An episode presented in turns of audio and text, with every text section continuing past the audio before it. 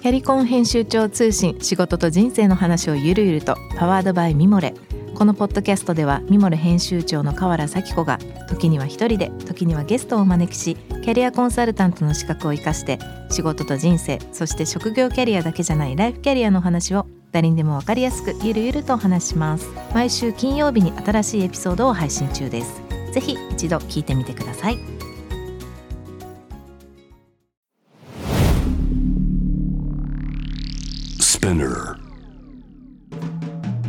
ナビゲーター中道大輔です。Vision to the Future with Forbes Japan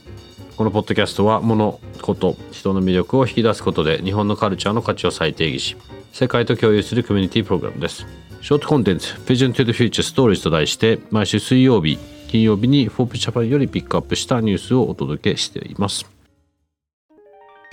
今回は月曜日のゲストトークエピソードにも参加いただきました。マクラーレンオートモーティブ日本代表の正本嘉宏さんをお迎えしてお送りしたいと思います。今日ご紹介するトピックはですねこれは4月の末ですね。フォーブスの、えー、グローバルの方の記事です。えー、っとジョナサン・バーゴという方の、えー、記事ですがベトナムの EV メーカー VinFast が25億ドルで米国と欧州市場を強化するという内容の記事なんですがまあ、あのビングループというとベトナムでまあ1位である富豪グループのボン会長のまあグループですが、まあ、詳しくはこの記事を見ていただきたいと思うんですけれどもこの記事正本さんどんなふうにこう捉えられますかね？っていうお話なんですが。なんで僕はこれピックアップしたかっていうとまあアジアの指メーカーがアメリカに行こうとしてて相当な金額のこのお金を投資していくっていう覚悟みたいなこともそうなんですけど、はい、まあ、それを正本さんとしてこの今の EV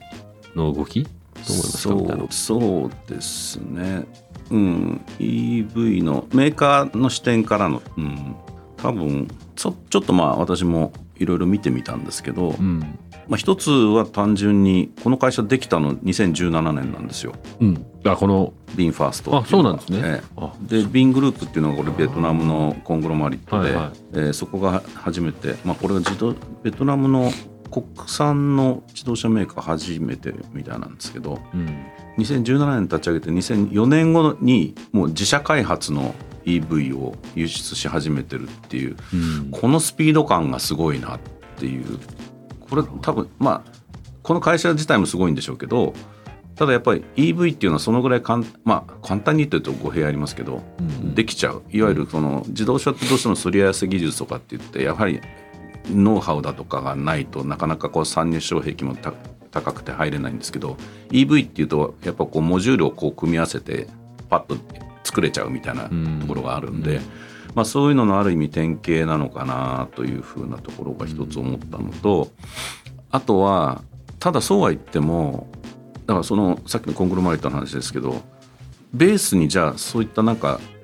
EV のメーカーとしてが今後発展していくような資産があるのかっていうと不動産だとか観光,、観光だとか、うん、サービス業なんですねベースは。うん、だこれから先どどういうふうにこのブランドを位置づけて戦ってコンペティブエッジはそれこそ何なんだっていう部分が正直見えない。うん、やはりあの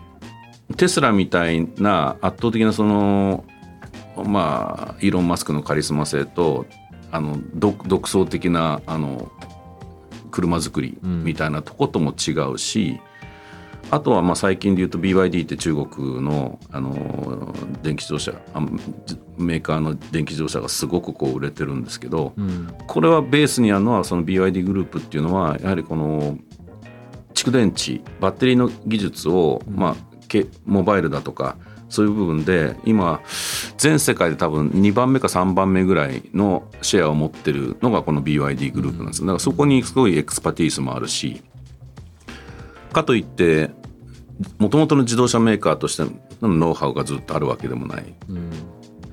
で最近で言うとホンダソニーホンダってご存知かもしれないですけど、はい、がジョイントベンチャー組んで、今度は電気自動車なんだけど今までの自動車にはない新しいエンターテインメント性ソニーの強みのそういう部分をフィーチャーしながらあの作る自動車みたいなのも出てくるし、でその一方でトヨタはすごく EV で遅れてて、2030年までに EV の開発に5兆円投資するって言うんですよ。だから30種ぐらい出すって言ってたやつですよね。うんそうですそうです、だから、まあ、このブランドがいきなりこう、まあ、テスラだとかもっと上のラグジュアリー EV ラグジュアリーみたいなビジネスをできるとは思わないし、じゃあそうするとある程度量で戦っていかなきゃいけないってことはこのさっき言った BYD だとか、トヨタこれからそれだけの投資をしていくトヨタだとかもう今、あのー市場を牛耳ってるテスラだとかそこと真っ向と対立していくには、まあ、中途半端な投資額だし、うん。そこら辺がんどうなのかなっていうのはちょっとぼ素朴な疑問で思ったところなんですけどね。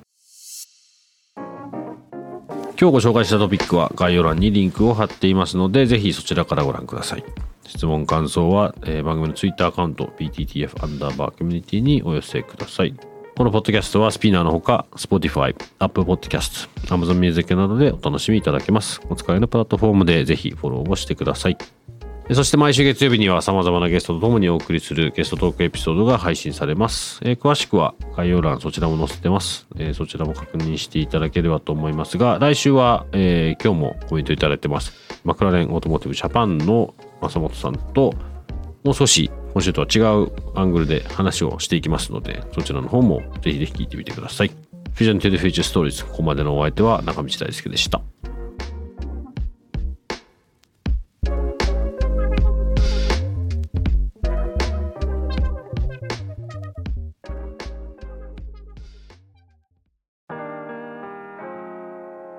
美容家の神崎めぐみと編集者の大森洋子でお届けする雑談ポッドキャスト「ウォンと私のお名前なんての?